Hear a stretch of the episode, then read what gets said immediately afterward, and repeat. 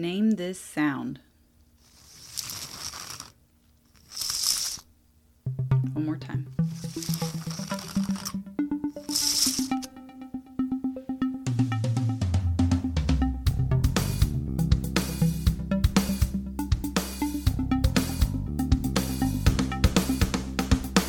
Did you figure out what that sound was?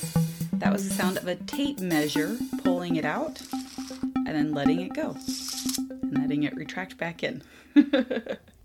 Let's go ahead and get started with today's episode. Hello, everybody. Welcome to Starting Sustainability. I'm your host, Kaylin Chenoweth. And today I have a new toy. I purchased what they call an interface. So before I'd have the microphone plugged directly into the laptop, and now the microphone plugs into the interface and the interface plugs into the laptop. So I'm kind of playing around with it. Actually, I did. I already I spent like an hour playing around with it and all the different sounds and positionings of the microphone and talking into it. So hopefully this will give you a better audio quality for your podcast listening experience. Let's go ahead and take this time to catch up with Kaylin. I joined a canning group on Facebook because I'm I feel like I'm 90 years old. I know other people can things, but now that we have a garden and it's producing stuff, I had to figure out how to can stuff. I did can peaches and some jams. Yes, I was finally able to find pickling salt and fresh dill, but by then most of the cucumbers in my fridge had turned bad. they had gone slimy. So we did wait, we had to wait another week or so for the more cucumbers to come out of our garden. And last weekend, both Channing and I figured out how to can pickles, and I guess we have to wait like four to five weeks for them to cure and actually turn into pickles. So then he will try them at that point in time because I hate pickles, but they're all for him. Good for Channing. Anyways, I did join a canning group on Facebook to learn the ins and outs of canning. There's water canning and pressure canning. There's Ruger right beside me. You can hear him. That's his collar diggling around. He's sleeping, but I guess he just got disrupted. But I also learned of a new concept called dry canning, and I didn't even know that this was a thing. But I guess due to the war in Ukraine, it's anticipated that there will be a wheat flour shortage, so people are getting flour now and preserving it. Flour will eventually go bad, mostly because it has bugs and it. It's got like bug eggs, I guess, in it, and they're dormant, but after a year or so, then they hatch and they come out. What you can do is you can place it in the freezer, like a deep freeze, and leave it there and just keep it there forever, or until you use it, I should say or you can place it in the freezer for a few days, enough to kill off any bug eggs or anything, and then bring it out, let it rise up to room temperature, and then you can dry can it in jars, and that way it'll last longer without spoiling. So I, I really had no idea that dry canning was a thing. So you like bake them in the oven. I don't have all the details. I was just mind blown that people were preserving flour. and my first thought was I go through like one bag of flour a year, so I'm really not worried about it. But the flour shortage means uh, all things that I buy made with flour will also be shorted, like bread, tortillas, cereal, all of that stuff.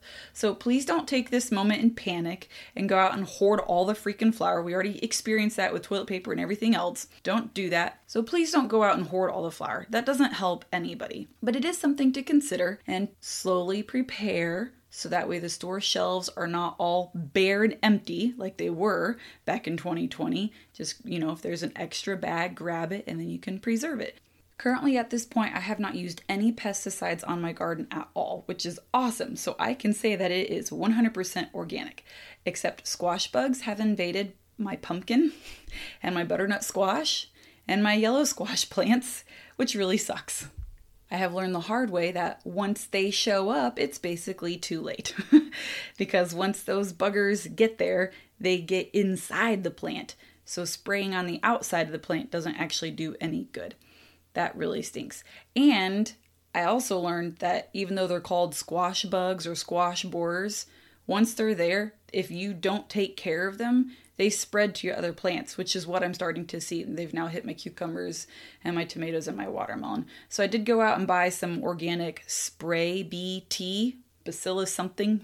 I don't remember what the T stands for, but it's a bacteria that will kill those bugs and caterpillars, but it's completely safe for humans, we're, we're okay. And you just spray it at night because the pollinators, like the bees, they're all in the morning and during the day, and then at night they all return to the hive. So that's the time that you go out there and spray, which is something good to know. So I just thought I would share that with you.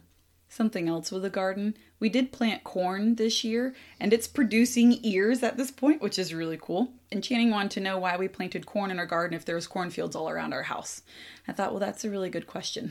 He's like, why don't we just go pick some of those? I'm like, yes. However, one, that would be stealing because it's not ours. And two, that is feed corn. It's not the sweet corn like what we're used to eating. It's not going to be very tasty. It's going to be really hardy and tough. It's meant to be dried out and last all winter long, actually all year long, to feed the animals year round. It's meant for the animals to munch on. It's not for us and our high maintenance taste buds, that's for sure. I do want to switch over to our main topic of the day, which last week I teased you about the ugly truth about electric cars, and Channing was on call, and I, I shouldn't have even teased it because all I did then was jinx it. So we were unable to sit down and record. But we should be able to do it this weekend because he's no longer on call. So that's excellent. So that's coming next week. But for now, I had to change topics, and there's two topics of today. The first one is back to school because I'm sure many parents are feeling this. And for the first timer, for the first timer. And for the first time, I have a little preschooler. And so I will put together a little list. I understand this is this is round 1 of going to school for me. I attempted doing a back to school list a couple years ago, pre-pandemic, so probably 3 years ago. And I attempted it, but I didn't have a a school age child at that time. So now I'm actually in the throes of it and trying to navigate it and figure it out. And it's hard. so I came up with a list to help you to at least reduce your carbon footprint and increase sustainability. It's very challenging, though. That's what I'm learning for sure. So, the first thing to talk about back to school is clothes shopping. I think that's the biggest one because even though I have a bunch of clothes for my kid, he's been playing hard in them all summer long and they are stained and torn and they have holes in them and almost embarrassing to send them to school in. I'm sure you understand. He has had a great summer though at the sitters. They are outside every day. They're playing in the creek. They're jumping on the trampoline. They're having mud pies. They have a sand pit. Like they're having a blast. They've got grass stains everywhere. They're he's having the best childhood ever, and I'm so happy for that. But his, his clothes have definitely suffered. What I have come up with is to go to a secondhand shop if you're able to. There are some back to school swaps, and now that COVID is, well, it's calmed down, but around us it's starting to flare up again. So if you're comfortable, you can host a clothing swap. If you have some nice ones, you can always ask and barter or trade with neighbors, neighborhoods, other kids in the class. There's different ways to obtain pre loved clothing that is still in good condition. The easiest, if you don't have a network of people to rely on, is to go to a secondhand shop, which I did. I went to a secondhand shop, and everything there is t shirts and shorts, which is fine for now, but at some point we're going to need pants and long sleeves. So I'll probably have to go back and visit. The cool thing about a secondhand shop is one, financially it's way cheaper, and two, every week they got new stuff. So if you don't have good luck the first week, come back next week or the week after that. Just keep coming back and you'll get new variety every time. And you can eventually find everything that you're looking for. I do understand that as kids get older, especially in the teenage years, junior high, high school, they don't want secondhand items. I get it. I was a teenage girl once and I did not want secondhand items. I did not want my older sister's hand me downs. I wanted my own brand new stuff like all my friends. So I get that. And that's where if you have to go get something brand new to reduce the drama in your life, to save the relationship you have with your teenager, that's okay. And we'll just make smart choices about eco friendly brands, or at least remember that buy it for life, get the long term, lifetime guaranteed type items if you're able to. The next big topic for back to school would be the school supplies. I have seen some of these available in secondhand stores, not a lot. It's pretty slim pickings. It's going to be tough to find them. You can. You can hit up garage sales. You can talk to people who had kids who at the end of the school year brought home all their supplies and they might have some left over. That's definitely possible. It's going to take a lot of work though to kind of find it. I'm coming at this as a parent with this is my first time going to school, but if your kids came home from school last year, hopefully you saved all of their school supplies and you can salvage it and reuse some of it. You don't always have to go get brand new everything. Save what you can and reuse that. If you do need to get some new stuff, then you can look for eco focused items if they're allowed. And I say that because this was the big challenge that I ran into. We had a very specific list of school supplies. Crayola markers only, Crayola crayons only, Elmer's glue only. No off brands. Like very, very specified. I said, oh, okay. so the things that you are able to choose, then make the best choices that you can. Like if you need to get a ruler, you can get a wooden ruler instead of a plastic one. Although some schools ban the wooden rulers because they have that weird metal edge and that can come out and be sharp and be used as a weapon. So it's just it's frustrating and it's challenging, but we're just going to do the best that we can. There's other supplies like the folders. You can get the paper folders or the plastic folders, so you could choose the paper folders. When your kid has to get an art box, you can get a non plastic art box. There's wooden boxes or cloth pouches that you can use that can be reused over and over. You can also make the decision if you have to get plastic items, try to find items that are made from recycled plastic or ones that can be recycled at the end of the year. Once you get all these supplies, you got to send them in a backpack. You can find backpacks at secondhand shops. Actually, I found a whole bunch already. Although I I didn't buy one yet because I wanted to take my son Corbin and let him pick out his own backpack. But we're gonna go to Once Upon a Child because that's a secondhand shop right around us where he can pick one out. There's actually a ton on Facebook Marketplace that look really nice still. There are all sorts of different brands of backpacks, but I do know that Jansport and Columbia backpacks are lifetime guaranteed. I still have my Jansport backpack from seventh grade. And I remember back in seventh grade telling my mom, this is the one I want. And she was like, no way, it's $60, which was really expensive compared to all the other backpacks. And I was like, but this is the only one I'm ever to need. And like a mom, because I'm the youngest of eight, so she knows the drill, she's like, yeah, this is the only one you want this year, and then next year you're going to want a different one. But I held up my end of the promise, and that was the last backpack that I asked for. And the zipper has broken on it twice, and the strap broke once. And every time I sent it back to Jansport, and they fixed it and sent it right back, which is awesome. So you can look for the lifetime guaranteed ones. That might work for the older kids. The younger ones are probably going to want the really fun, cartoony, themed backpacks and their tastes are going to change from kindergarten to second grade to fourth grade with what is popular at that time. So that might get a little bit more tricky. That's where you can get at least a secondhand one. But do try to buy one that's a high enough quality to last more than just the school year. My sister was giving me that advice. She said that the backpacks barely made it through the last week of school. Because I was like, hey, do you have extra backpacks? I would think you do. You have four kids. She's like, no, they they barely make it to the last week of school. We're literally taping them up, so then we just trash them at the end because you can't even you can't even save them and reuse them during the summer to like pack a entertainment bag for your vacation or anything at that point. They're just useless. so let's get some higher quality ones. Yes, it'll be a little bit more expensive, but they're going to last a lot longer. And backpacks do commonly come with a lunchbox. You can also buy a lunchbox separately. Same thing. Try to get a sturdy lunchbox that's going to last a long time and your kids will throw it, drop it, fling it, hurl it at their sibling. So don't get the cheap plastic lunchbox because that's for sure going to break. Try to get a cloth one with a good sturdy zipper. And then the stuff inside the lunchbox, like your thermos, can be an eco-friendly brand. You can get the stasher bags, reusable Tupperware, a cutlery kit. Don't do all that disposable crap. Get the good stuff that will last a while. And don't forget the cloth napkins and the reusable straws too. When it comes to electronics like laptops and tablets, sometimes those are required for school. I've had nieces and nephews for kindergarten, they had to go get an iPad, which is insane. That's not cheap at all. That's very expensive. And then you know your kid's gonna break it. There are rental programs. Most schools do provide these and you can rent them from the school, but if the school does not and you have to go get it on your own, there are still some rental programs that you can do, and you don't have to buy a brand new one. This is a trick that I've learned over the years. If you just get the version that is one year old, whether it's a laptop or a tablet, the price is cut in half. And you can buy that extended warranty if you're concerned about your kid dropping it in a mud puddle or running over it with their bike or something.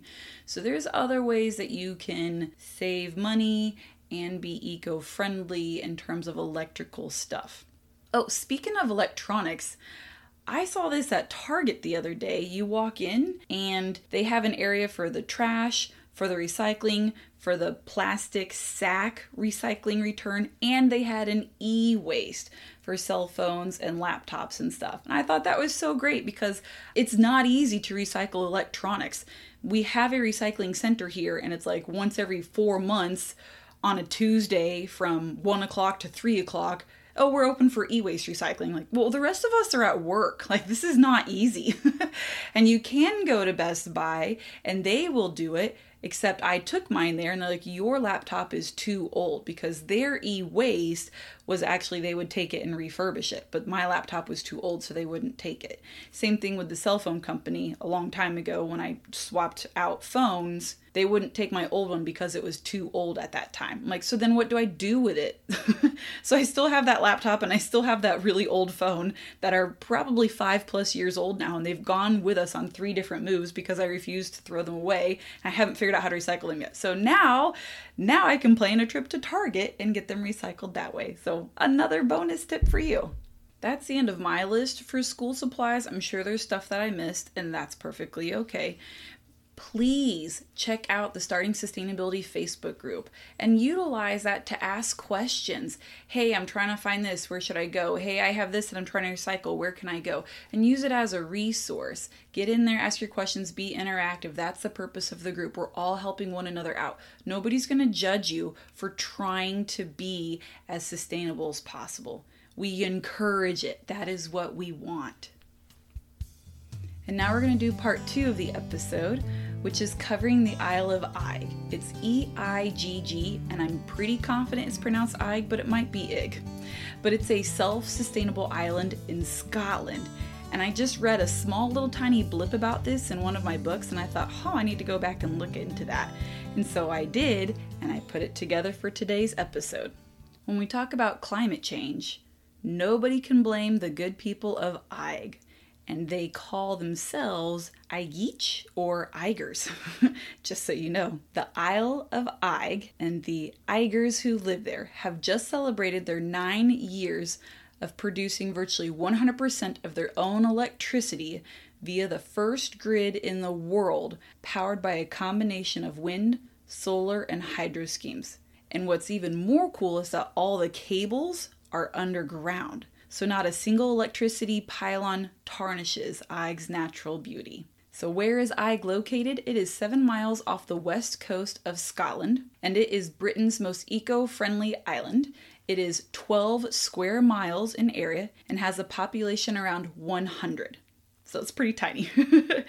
but it does have two museums, its own microbrewery, a record label, and a music festival and it has a quartz beach that sings in the wind. So if you go there and you visit the beach, you'll hear the wind going over the quartz and it makes like a singing, whistling tune sound. But it doesn't work at high tide. You have to go any other time. Oh, and I forgot to tell you my sources. So this comes from I found an article off of lifegate.com and another article from theguardian.com. So here's a little history about the Isle of Eigg. It used to rely on diesel generators for a few hours of electricity a day, but in 2008 it became the first community in the world to launch an off grid system based on renewable sources the wind, water, and sun. This gave 24 hour access of power to its residents for the first time, and despite the local population having risen from around 65 at the end of the 90s to more than 100 right now, mostly due to the influx of outsiders who have married locals and came in, the energy provisions have remained sufficient to satisfy everybody's needs. The Isle of Eigg has one 100 kilowatt and two 5 to 6 kilowatt hydroelectric generators produce electricity from a weir. And I had no idea what a weir was. It's W E I R. but it turns out it's like a dam, so that's what it is. They also have four small turbines that contribute a total of 24 kilowatts from the wind, and these sources yield most of the energy on the island, especially during the winter time when the wind and the rain are pretty frequent. In the summer months, the long days and the south facing slopes feed 50 kilowatt solar panels with a total capacity of up to 184 kilowatts. These solar panels are the lowest yielding of Eigg's renewable sources. In the summer period from May to July, they make significant contributions up to 25% of the total energy production, but outside that, during the winter time, it's only 10%. The solar panels are there, but they are not heavily relied on. And like I mentioned earlier, there was a lot of careful planning to ensure that the design of all of this infrastructure didn't impact the natural beauty of the island.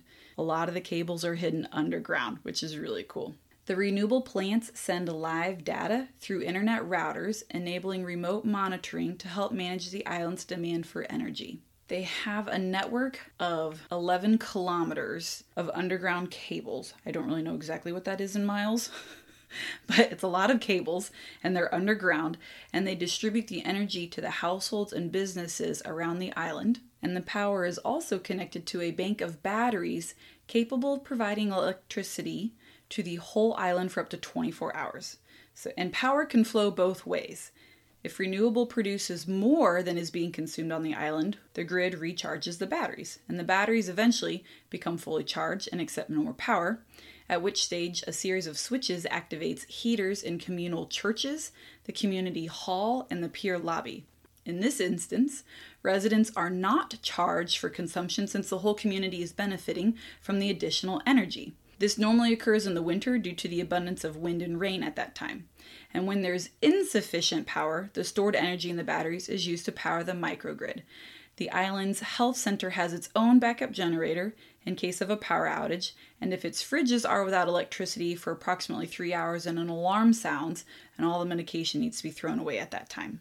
The price of energy is at 23 pence, which is equivalent to 0.3 US dollars, so 30 cents per kilowatt hour, making it one of the cheapest renewable energy systems in the UK. To ensure that supply is constant and sustainable, households are capped at 5 kilowatts, businesses are capped at 10 kilowatts. So, to give some perspective, one kilowatt of energy is the equivalent of running an electric kettle, like an electric tea kettle, and a washing machine at the same time. The limit has also reduced cabling costs, making it safer to use aluminum wire instead of the more expensive copper wire. Residents, business owners, consumers on the island, they're provided with individual energy meters that measure the power of consumption and indicate whether they're getting close to that cutoff point or not, so they know whether to back off. if the cap is exceeded and the electricity goes out, there is a 20 pound, which for us would be $25, penalty fee that would have to be paid in order to turn it back on to communicate when renewable energies are getting low, there is a traffic light system that has been set up at their pier because it's a small island, so everybody can easily see the pier. The red light is turned on to signal to limit your usage, and a green light indicates continue on, use away. What's really cool is that this system has been unanimously accepted by all residents, despite everyone having to decrease energy consumption in order to conserve. By implementing this system, homes and businesses reduce their energy consumption by 47%. That's awesome. What's really cool to point out about the Isle of Eigg is that historically it was owned by a bunch of landlords, and back in 1997, the Isle of Eigg Heritage Trust purchased the island. And it did this with different funds and investments and contributions, but the end result was that it was a public ownership. So the people of the island owned the island. By making it a public ownership, by making the public responsible for the island, that has really helped enhance and sustain this whole self sufficiency model. What is really special about the Isle of Eigg is that the whole system is the outcome of a community collaboration. Not just public ownership, but the whole community came to work together on this. The maintenance team is comprised of local residents who taught themselves the necessary skills, including a baker, gardener, and a knitter. they are the ones who carry out the checks on the generators twice a day to make sure that they've remained unused since the previous check. In addition, the position of Eigg's electric team leader is rotated every three years. The diverse range of skills and experience means that together locals are able to perform the necessary work on the system. Overall, the collaborative and insightful effort on the part of Eigg's community has successfully delivered a sustainable means to manage the island's natural resources. This is a really cool example that I hope the rest of the world will be able to follow. Now, this works for the Isle of Eigg because they are so small and everybody wants it if we try to do that here in the United States, it's really big. There's a lot of infrastructure. Not everybody wants it. But it doesn't mean that you can't do it within your own communities. A lot of people will go off and do homesteading and live off the grid individually, but you can do that individually. You can also do it as a couple of family units and create your own cooperative. We've definitely seen it in other countries. I remember watching Down to Earth with Zac Efron and in there was one particular episode about Costa Rica where they visited basically a co op, a little community where everybody there worked together to live sustainably. They had a whole homeschooling program. It was really fascinating. It's not just the Isle of Eigg and it's not just Costa Rica. There there's other places that do this, which is really cool. So I did find another article of a few other places that you can at least visit or check out or look into to learn and see how they became self sufficient. This comes from activesustainability.com and it is the top five self sufficient places in the world. So the first one is really hard to pronounce Archipelago of Toluca in the Pacific Ocean, which is near New Zealand. This is the first place where 100% of electricity power is generated through solar panels. There are 1,500 inhabitants living on the island, and it draws a total of 4,000 panels for their supply. That's really a lot. Three per person. That's quite a bit. But that's one place that you can check out. Another one is El Hierro on the Canary Islands. This is by Spain. El Hierro Island has become a role model throughout the world thanks to its hydro wind power station, which is nothing less than a wind farm and a water power station interconnected with the island's power system. It also has a water power plant and a desalination plant. El Hierro is a fully self sufficient island, and the entire island was declared a biosphere reserve back in 2000. That's really cool. Number three is Eco Village in Findhorn. This is also in Scotland. This community is about 200 families of different nationalities who live in a completely sustainable way. Just a few of them set up four wind turbines for producing electricity. They also use biomass and have a biological system of sewage treatment and water heating systems through solar energy. A part of their food comes from their own vegetable gardens, and they also have their own bank and currency. They have 61 environmentally friendly buildings, and their carbon footprint is half as much as the UK's national average. Number four is Masdar City. This is the first environmentally friendly and self sufficient city in the world. This is by the United Arab Emirates. The plan for this city began in 2008. It was forecasted to be finished by 2016, but because of things going on, it actually was about 2020 by the time it was finished. Masdar City is in the middle of the desert. It's 17 kilometers away from Abu Dhabi. So in 2013 is when they opened a third of the city in order to receive tourists and its first residents. This amazing city has a perimeter wall for holding back the desert's strong winds and sandstorms, apart from using currents to keep temperatures pleasantly cool, and structure narrow streets for the same purpose. The whole city is provided with energy through solar panels to have electricity, as well as for water treatment and urban transport. Vehicles consist of electric cabins, which go all over the city in just a few minutes, and they have an electric train, so there's not a single car using fossil fuel. That actually sounds like a really awesome place to go visit if I had money and didn't have children that I'd have to bring with me. the last one is Samso Island, and this is by Denmark. This island is located at the Bay of Kattegat in the North Sea. It's 120 kilometers away from Copenhagen. The plan to become self sufficient started in 1997 and it was mainly based on implementing clean energies. At present, this population, counting a bit more than 4,000, uses 11 wind turbines, which are able to cover the electricity supply. They have a biomass power station and solar farms, which can produce 70% of the necessary heat. What they have not been able to wipe out is the dependency on oil for transport, though some of its neighbors are already using electric cars, and the number of these is expected to keep rising. This way, its residents believe they will be able to become an island that only uses renewable energies very soon. So they're not completely self sufficient, but they are almost there. I still give them props. Good job, Samso Island. I think it's very admirable for the island of Eigg and all the cities and places that we just talked about to be completely self sufficient and full on sustainable as possible, that's awesome. I know that's very hard for us average people to achieve. We just do the best that we can a little bit every day. Every little action counts. So even though buying secondhand clothes, buying a paper folder versus a plastic folder, starting your own garden, even if you're bad at it, every action helps. And we're learning every step of the way. And the more we learn, the further along our sustainable journey we get, which is what we want.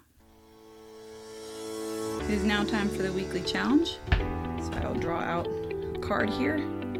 It says, Buy recycled versions of household products such as toilet paper, paper towels, and coffee filters. I do agree with this, but I also want to up the challenge a little bit. Instead of buying recycled versions of these, try to buy the permanent reusable versions of these. So instead of toilet paper, you could get a bidet sprayer and then get cloths or washcloths and pat yourself dry. Instead of paper towels, use real towels. And instead of coffee filters, you can get a reusable coffee filter. And they have those for both regular coffee pots and the special little Keurig pods. Thanks, Ruger. Ruger's ready to be done with this episode too. He's ready to get out of here.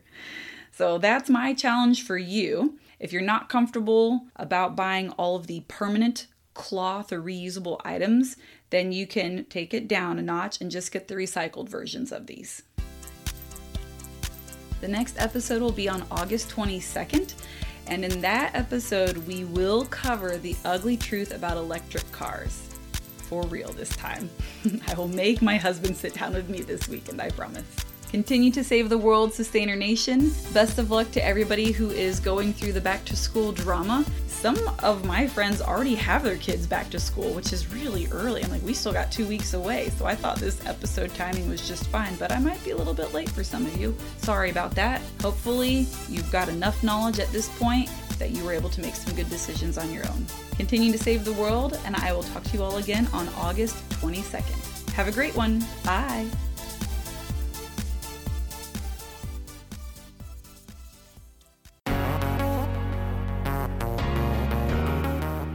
Feeling overwhelmed by climate change? Looking for sustainable and ethical brands to support? Then Ethyk is perfect for you. Ethyk is a simple browser extension that helps you find sustainable and ethical brands online. Learn more at ethyk.org E T H Y K.org.